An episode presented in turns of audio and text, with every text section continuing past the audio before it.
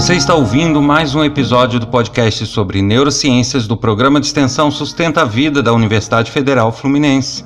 Eu sou Adriano Freitas, pós-graduado em neuroaprendizagem, especialista em neuropsicologia clínica. Neste episódio, o assunto são as atividades escolares.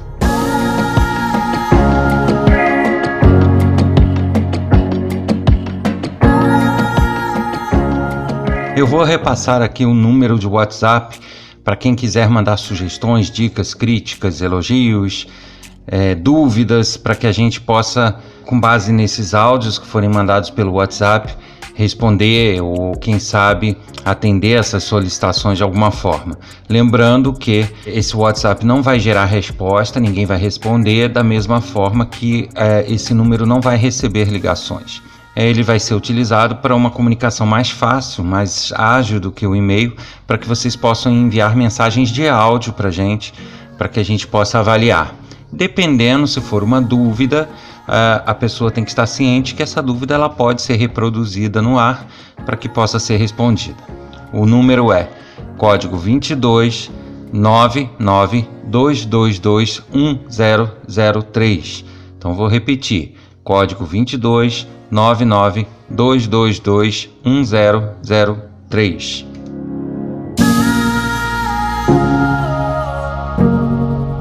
Um assunto recorrente tanto nos cursos referentes a neurociências e educação que são feitos de forma presencial pela Universidade Federal Fluminense em Nova Friburgo e que existe até algumas iniciativas de curso EAD também nossas, é justamente a, a parte escolar, a parte de acompanhamento cognitivo das crianças, de atividades escolares. E isso tem se repetido agora no podcast, onde a gente tem recebido algumas solicitações é, por esse caminho também, querendo saber atividades que são mais eficientes, como prender a atenção dos alunos e como promover atividades mais eficazes para eles. É um assunto que não é dos mais simples, porque envolve muito muitos fatores, muitas variáveis, muitas possibilidades. O que eu posso fazer aqui é passar algumas dicas, algumas informações para auxiliar os pedagogos, auxiliar os professores a desenvolver atividades mais proveitosas para o aluno no sentido do, de absorção do conhecimento e de interesse por parte do cérebro. O que a gente tem que imaginar é a seguinte situação: hoje nós temos crianças e adolescentes que possuem um, um, uma riqueza de estímulos no nosso mundo muito grande. É, lógico que existem as exceções, existem aquelas crianças que não possuem recursos tecnológicos, que não possuem acesso muitas vezes nem à televisão, mas temos aí uma vasta gama também de crianças que possuem esse acesso e isso concorre com a escola. Então a gente tem que ter em mente que o, o, cérebro da criança se divide entre atividades escolares, que geralmente são tradicionais, geralmente, é, por mais que o professor se desdobre, ele vai ter os seus limites né, de recursos e de ferramentas para trabalho, e vai concorrer aí com videogames, vai concorrer com, com shows de televisão, vai concorrer com diversas outras atividades que não são escolares e que possui uma riqueza muito grande de cores, de luzes, de, de sons, de estímulos e que muitas vezes essa concorrência se torna até desleal, né? Como que você concorre com tantos recursos tecnológicos? Porém, ao contrário do que se possa imaginar, principalmente nas crianças mais novas, a tecnologia ela já entra no, no dia a dia com uma coisa tão cotidiana, tão normal, que muitas vezes é, o jogo acaba se invertendo. Né? Fica uma coisa. É tão comum ver desenhos animados, é tão comum ver coisas coloridas, é tão comum ver joguinhos eletrônicos que uma atividade mais lúdica, uma atividade manual, um artesanato muitas vezes se torna mais atrativo pela sua curiosidade por ser uma coisa não corriqueira na vida dele. Então, de certa forma, tudo tem o seu lado negativo, mas também tem o seu lado positivo. E o lado positivo desse excesso de estímulos tecnológicos é justamente esse: é, é, é você não ter os estímulos manuais, os estímulos mais lúdicos, e que isso acaba se tornando um atrativo a mais, justamente por essa diferenciação que se faz do que ele vê no dia a dia dele e, e durante toda, todo o período que ele está em casa, muitas vezes. Aí a gente já pode considerar um ponto a mais para as atividades lúdicas e para as atividades escolares. Porém, é, manter a atenção, manter o foco, manter o interesse da criança não é algo tão simples, né? Porque existem muitas distrações, existem muitos poréns.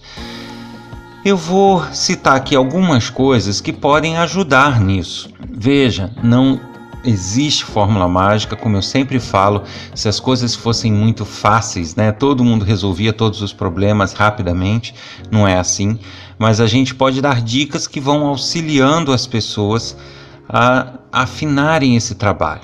Quando, quando existe um trabalho de consultoria e quando a gente entra em contato com profissionais de educação e aí a gente tem a possibilidade de fazer treinamentos, de fazer um trabalho mais longo, obviamente que a gente tem condições de prepará-los mais para elaborar atividades realmente proveitosas. Porém, isso não é possível num podcast, né? Primeiro, porque a gente está trabalhando só com áudio, segundo, que o tempo é muito curto. Mas a gente pode passar algumas dicas sim. O que eu quero deixar claro é que não significa que as atividades que são feitas atualmente elas são inválidas ou são ruins de forma alguma. Só que é, a gente tem que ter também em mente que, hum, por mais bonita que seja uma atividade, por mais bacana, por mais legal e por mais é, interessante que nos pareça uma atividade, se ela não utilizar elementos que sejam atrativos e proveitosos para o nosso cérebro, que trabalhem da mesma forma que a nossa máquina, por mais bonita que seja a atividade, o proveito que ela vai ter daquela atividade é, é pequeno. Ela pode até ter um interesse inicial, depois ela vai perder esse interesse, mas o proveito que se tirou daquela atividade muitas vezes foi só como uma diversão e não como algo educacional e que realmente fixou algum conteúdo ou serviu para é, que o conteúdo seja mais trabalhado, percebem? Então, uma coisa é você ter atividades bonitas e atividades de entretenimento. Outra coisa é você ter atividades que realmente trabalhem os conteúdos e que consigam fixar melhor esses conteúdos no cérebro, nas memórias e, e, né, no conhecimento geral do aluno. É nesse ponto que eu vou me pegar. Não vou me pegar se a atividade é bonita, se é bem feita, se é divertida, se tem bonequinho, se não tem bonequinho, se tem bolinho. Não é esse o ponto. O ponto é o que está por trás disso para gerar o interesse e o aproveitamento de conteúdo. Então eu vou relacionar aqui alguns itens que esses itens vão ser alavancadores eh, do conhecimento e do interesse dos alunos. O primeiro ponto que a gente precisa observar é que as atividades trabalhem conteúdos ou temas, temáticas que sejam do interesse do aluno, de alguma forma. E isso já começa a ser um problema, porque você numa turma, você não tem alunos que gostam todos eles de futebol ou que todos eles gostem de um determinado personagem. É, é difícil, né? Você tem turmas heterogêneas, você não tem turmas é, de alunos que é, são padronizadas e que todo mundo gosta dos mesmos assuntos. Isso já começa a ser um empecilho, porque como que você vai atrair o aluno pela temática se cada um tem um interesse diferente, cada um gosta mais de uma coisa, um gosta de carrinho, outro gosta de futebol, outro gosta de trenzinho, outro gosta de quebra-cabeça.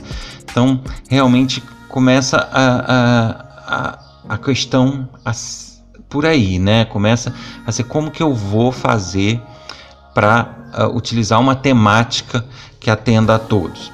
Bem, a dica que eu posso dar é que os educadores e pais que estejam trabalhando esses conteúdos busquem associar temáticas de uma maneira que agrade a mais de um grupo. O que, que eu quero dizer por isso? Eu tenho um grupo que gosta de futebol, muito. E tem um outro grupo que gosta de quebra, que gosta de quebra-cabeças. Poxa, são parece coisas tão antagônicas, né? Um é ir para o campo e jogar futebol e o outro é ficar quieto montando um quebra-cabeça, por exemplo. Mas que tal eu ter um pôster maravilhoso que aquele aluno que gosta de futebol sempre quis ter do time dele e fazer desse pôster um quebra-cabeça? Quem gosta de quebra-cabeça vai se interessar por ser um quebra-cabeça. Quem gosta de futebol vai se interessar porque vai querer aquele pôster montado para pendurar em algum lugar. Então aí você já associou duas temáticas. Então uma dica importante é essa: você trabalhar temáticas que sejam do interesse da turma. Né? Muitas vezes se trabalham os conceitos da seguinte forma: não, eu vou fazer uma atividade só sobre futebol. Quem não gosta de futebol é um jeito de estimular ele a, a ter mais interesse pelo esporte, ou, sinceramente, não vai funcionar, não é eficaz isso. Não é assim que você promove o interesse, forçando ele a fazer uma atividade de algo que ele não gosta. Ele não vai ter. É, é, uma atenção maior por conta disso. Então, a dica: você pode trazê-lo ao esporte, sim, mas buscando associar atividades que ele gosta às atividades que você quer utilizar como atrativas para ele. Então, que você associe, como eu falei, um quebra-cabeça sobre futebol, que você. É, ah, mas tem um outro aluno que não gosta nem de futebol nem de quebra-cabeça, mas gosta, sei lá, de colorir. Você põe esse aluno para colorir um pôster sobre o futebol e que depois vai se transformar num quebra-cabeça. Então, cada um é, vai ter a sua preferência e sempre que possível você fazer atividades que associem isso.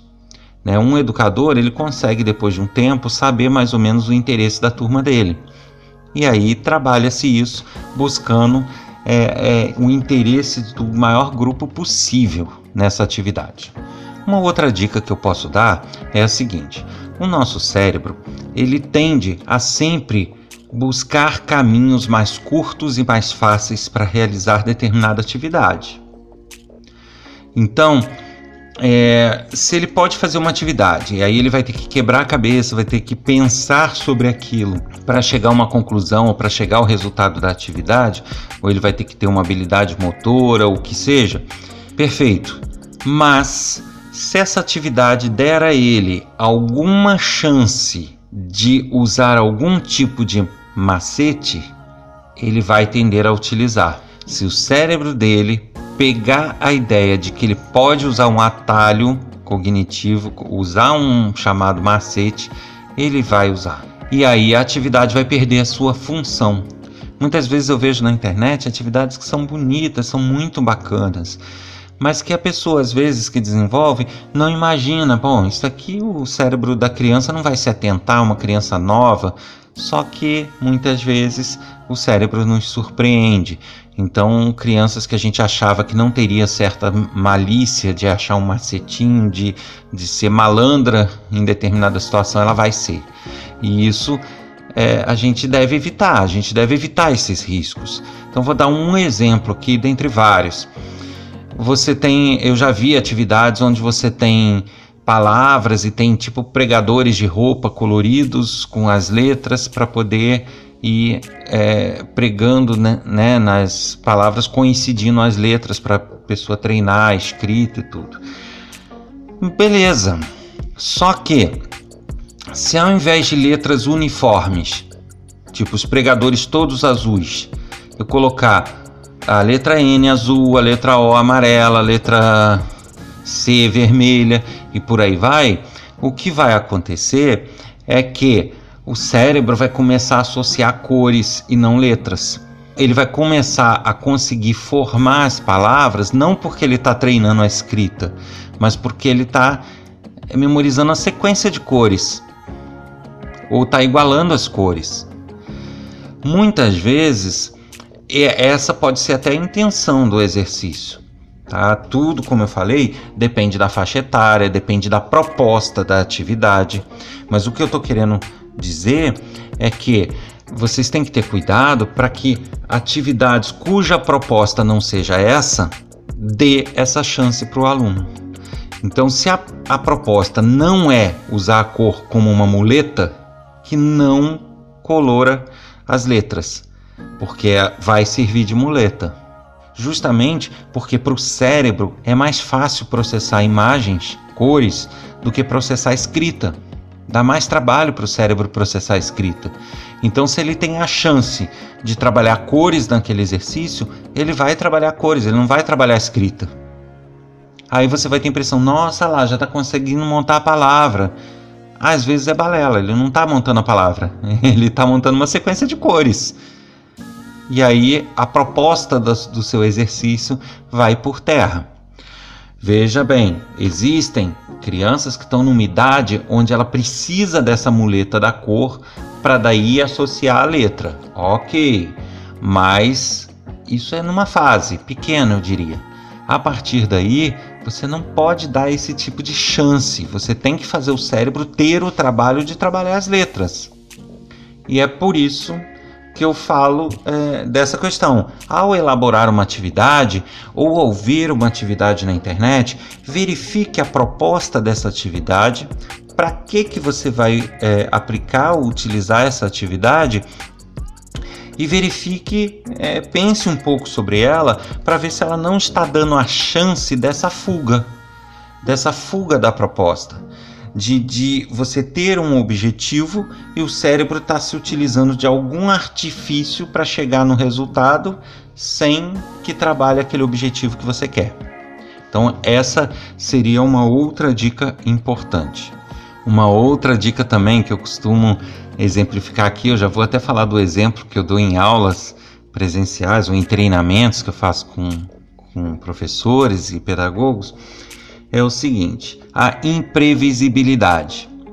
Uma atividade, quanto mais imprevisível ela for, mais vai gerar interesse, mais vai gerar o, a questão do desafio e mais vai prender a criança por mais tempo. E quanto mais previsível for a atividade, mais o interesse vai ser curto, por um curto período apenas. Então, se ele tem uma atividade onde ele rapidamente consegue dominar ou consegue usar macetes e consegue saber o resultado, aquilo sempre se repete, ele por fim não vai ter mais interesse naquilo. Ele vai utilizar a atividade uma vez, duas, na terceira para frente ele está fazendo no automático e não está nem aí para trabalhar os conceitos da atividade. E isso é muito ruim. Então, seria uma atividade muitas vezes bonita, muitas vezes bem elaborada, mas que na primeira vez funciona, na segunda vez mais ou menos e na terceira para frente já não funciona mais. Então, é uma atividade descartável. Porém, existem atividades que elas não são descartáveis, porque ele faz uma vez, faz duas, faz três e ele não consegue pegar um jeito de se repetir aquilo facilmente. Então essa imprevisibilidade, ela ajuda nisso, em tornar a atividade é, uma atividade que tenha uma vida mais longa. Vou dar um exemplo: atividades feitas com labirinto. Né? Você tem é, um labirintozinho onde tem que correr uma bolinha ou tem que fazer alguma coisa nesse sentido. É, num primeiro momento, é novidade, porque ele ainda não achou o caminho, não achou a saída, não sabe como chegar lá, então ele vai quebrar a cabeça, vai chegar na saída. Na segunda vez, ele pode não ter decorado o caminho, mas ele já vai saber mais ou menos para que lado vai, mais ou menos para que situação, ele já vai chegar com maior facilidade. Depois ele qual a graça esse labirinto vai ter se ele já conhece a saída? Ele não, não vai, essa atividade vai perder sua funcionalidade totalmente. Então são atividades descartáveis. Agora, se eu pego esse mesmo labirinto e ao invés de ser um labirinto fixo, eu elaboro uma caixinha e coloco o labirinto como sendo as paredinhas de papelão que podem ser alteradas, ou seja, a pessoa pode encaixar, desencaixar, mudar, tipo embaralhar as paredezinhas, se isso for possível. Qual vai ser o grau de imprevisibilidade? Bem mais alto Então ele vai ficar preso na primeira vez, vai ficar preso na segunda, preso na terceira. Por quê? Porque ele não vai conseguir decorar o caminho, porque ele vai se alterar. É, é isso que eu estou querendo dizer. Um outro exemplo, talvez mais fácil para entender, é um que eu dou em aulas presenciais. Geralmente eu pego turmas que estão sendo treinadas, né, de professores e separo em grupos. E aí eu passo uma seguinte atividade: olha, vocês vão elaborar uma atividade educacional, uma atividade para crianças, para crianças novas, sobre leis de trânsito, sobre as placas, sobre as placas de trânsito, faixa de pedestres, sinais de trânsito. E aí, é, daqui a um tempo, eu marco lá o tempo, vocês vão me apresentar essas atividades. É muito comum que a maioria dos grupos façam o mesmo tipo de atividade. Né? É, apresentem exatamente a mesma coisa. Geralmente eu passo essa porque é mais fácil e mais previsível. E qual é o, a resposta predominante desses grupos de professores? Não, a gente vai para o pátio, desenha um percurso como se fosse uma mini cidade, coloca sinais de trânsito e aí é, as crianças precisam percorrer esse percurso respeitando os sinais de trânsito. Show de bola! É o que todo mundo pensa logo de cara e é o que todos os professores pensam, pelo menos no curso. E o que a gente observa nisso? Num primeiro momento, a criança vai percorrer, porque você num pátio da escola não vai conseguir fazer um percurso tão longo assim, é, que dê para ele esquecer.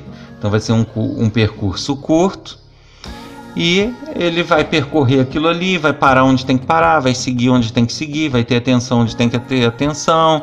É, os outros vão atravessar a faixa de pedestres, vão fazer isso, fazer aquilo. Mas e aí?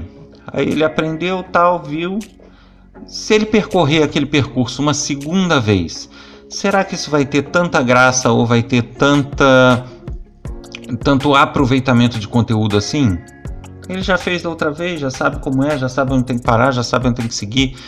Uma coisa se torna é trivial, se torna é, sem novidades.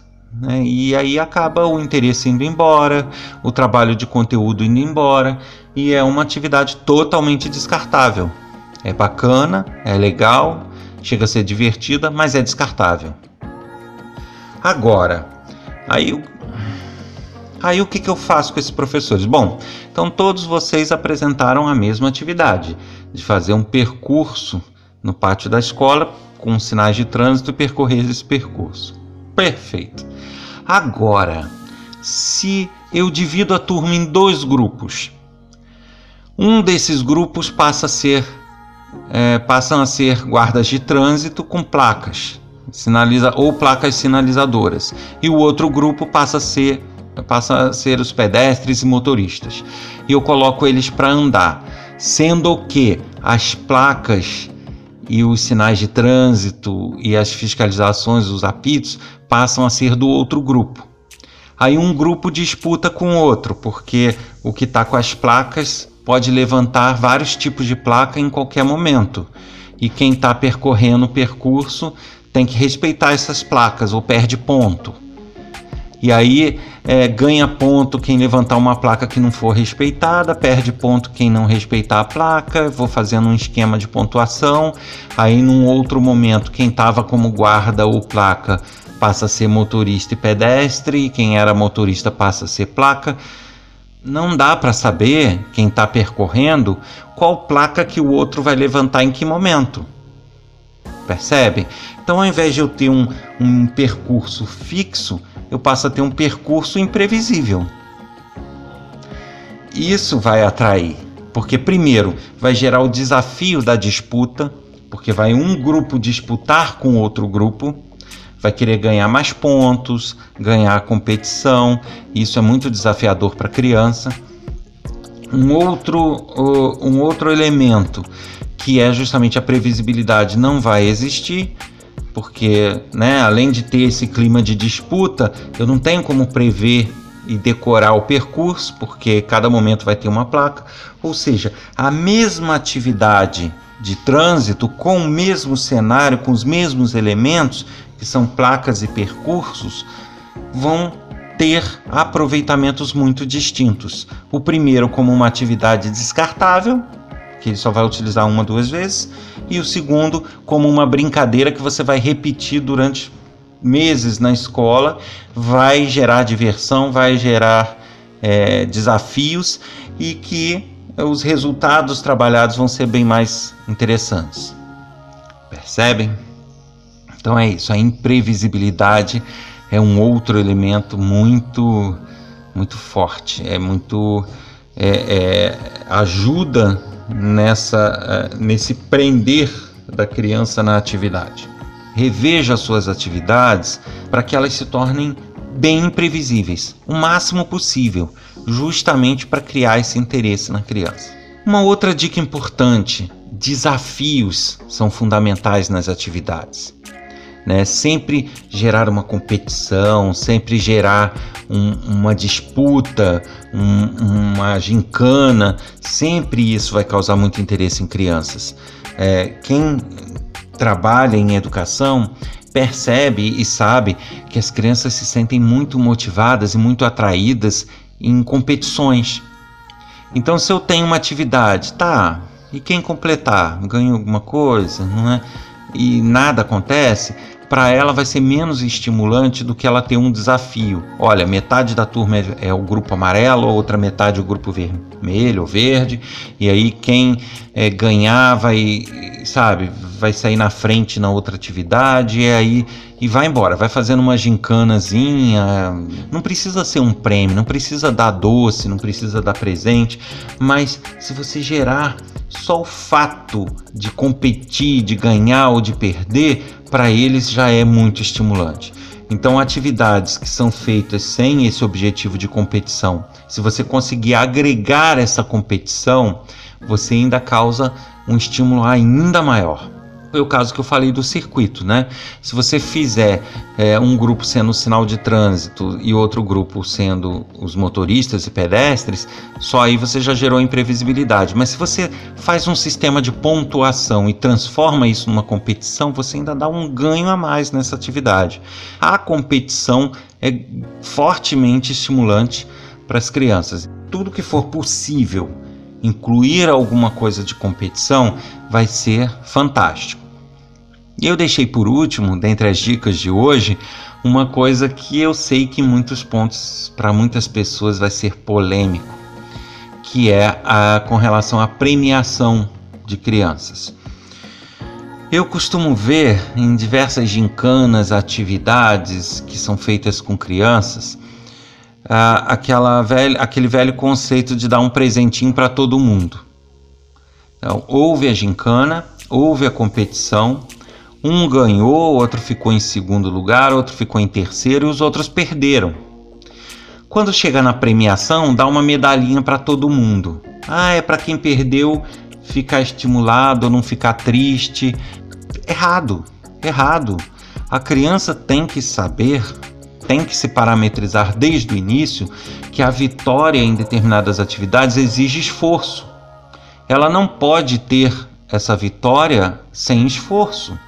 Isso vai descalibrar esse mecanismo do cérebro dela. Então, se eu não preciso me esforçar para ganhar a mesma medalha de quem ganhou a competição, para que, que eu vou me esforçar? Para que, que eu vou me matar estudando, me matar na atividade, se no final eu vou ganhar a medalha do mesmo jeito? Então, a criança ela pode conscientemente não ter essa malícia. Ela pode não ter essa malícia. Ela pode não pensar isso de forma maliciosa, mas o cérebro dela vai se calibrar dessa forma. Eu não vou me esforçar porque eu ganho a medalha do mesmo jeito. Então é errado esse conceito, é totalmente errado. Ah, a criança tem que saber o seguinte: perdeu, perdeu. Trabalhe melhor que na próxima, quem sabe você ganha. Né? É, é por aí. É, é, se esforce, tente. Né? É óbvio que o grau de dificuldade das atividades né, e de que forma isso vai ser trabalhado vai variar de acordo com faixa etária, de acordo com limitações de cada criança. O que define se a criança será vencedora ou não da atividade, né, esse grau deve levar em conta em alguns momentos o, o, o limite de cada um, isso dentro do possível. Então, as coisas que precisam ser pensadas estão no meio do caminho dessa competição. Agora, a partir do momento em que há uma premiação, que essa premiação seja respeitada. Quem ganhou, leva. Quem não ganhou, não leva. É essa a regra. Ah, mas a criança chorou, ficou triste, esperneou, fez pirraça. Lamento. Ela tem que trabalhar a frustração. Ela tem que aprender que na vida ela vai se frustrar. Que alguns ganham, alguns perdem. E ela tem que lidar com isso. Né? Se eu crio uh, crianças numa bolha e, e, e ela está protegida de toda e qualquer frustração, ela vai ser um adulto mimado que não vai aprender, não vai saber lidar com isso, não vai aceitar ser contrariado, não vai aceitar perder. Então, isso é muito ruim para a formação de uma criança, de um adolescente. E, e, eu vejo que muitos dos problemas que a gente vê hoje em adolescentes, em jovens, vêm daí vem do fato de terem sido muito mimados, terem tudo na mão, terem tudo de forma muito fácil, sem esforço, sem lidar com frustrações. E aí eles crescem com essa incapacidade de se frustrar, com essa incapacidade de errar e ao invés de mediante um erro falar o que que eu preciso melhorar para superar esse erro, o que que eu preciso trabalhar e daí fazer e, e uma evolução e na próxima vez conquistar, é, isso está se perdendo. Justamente porque é, há essa incapacidade de realmente, não, eu quero, eu quero, eu quero e eu quero e acabou, é minha vontade. E, não, e daí? E, e não precisa de trabalho para ter aquilo, não precisa de ter esforço. E, essa, e esse conceito de frustração e trabalho ele tem que ser implantado e tem que ser trabalhado desde a primeira infância. Tá? A criança precisa sim se frustrar, precisa sim ouvir nãos e precisa sim é, é, criar esta consciência de que errar ou perder uma vez não é o fim do mundo. É um degrau que ela vai precisar trabalhar melhor, superar para que em seguida ela suba. Então, isso daí eu já comentei rapidamente em outros episódios. Em breve eu volto sobre esse assunto especificamente, mas uma outra dica é essa: não premie alunos perdedores. Você é, vai ter essa, é, essa preguiça do cérebro, eu não vou trabalhar porque eu vou ganhar do mesmo jeito. E daqueles que ganharam, fala: Poxa, eu me matei, eu trabalhei isso daqui, eu me esforcei, e o outro ganhou a mesma coisa que eu sem ter feito isso então, na próxima eu não vou me esforçar. Então, você vai, é, não vai gerar estímulo para quem perdeu e para quem estava estimulado e ganhou, você vai tirar esse estímulo. Então, não é legal, realmente não é uma boa prática. Você ouviu mais um episódio do podcast sobre neurociências do programa de extensão Sustenta a Vida da Universidade Federal Fluminense. Eu sou Adriano Freitas, pós-graduado em neuroaprendizagem, especialista em neuropsicologia clínica. Quer enviar suas dúvidas, críticas, sugestões, perguntas? Basta escrever um e-mail para podcast@sustenta-vida.com ou uma mensagem de áudio para o WhatsApp, código 22 99 222 1003. Eu encontro vocês na próxima semana. Até lá.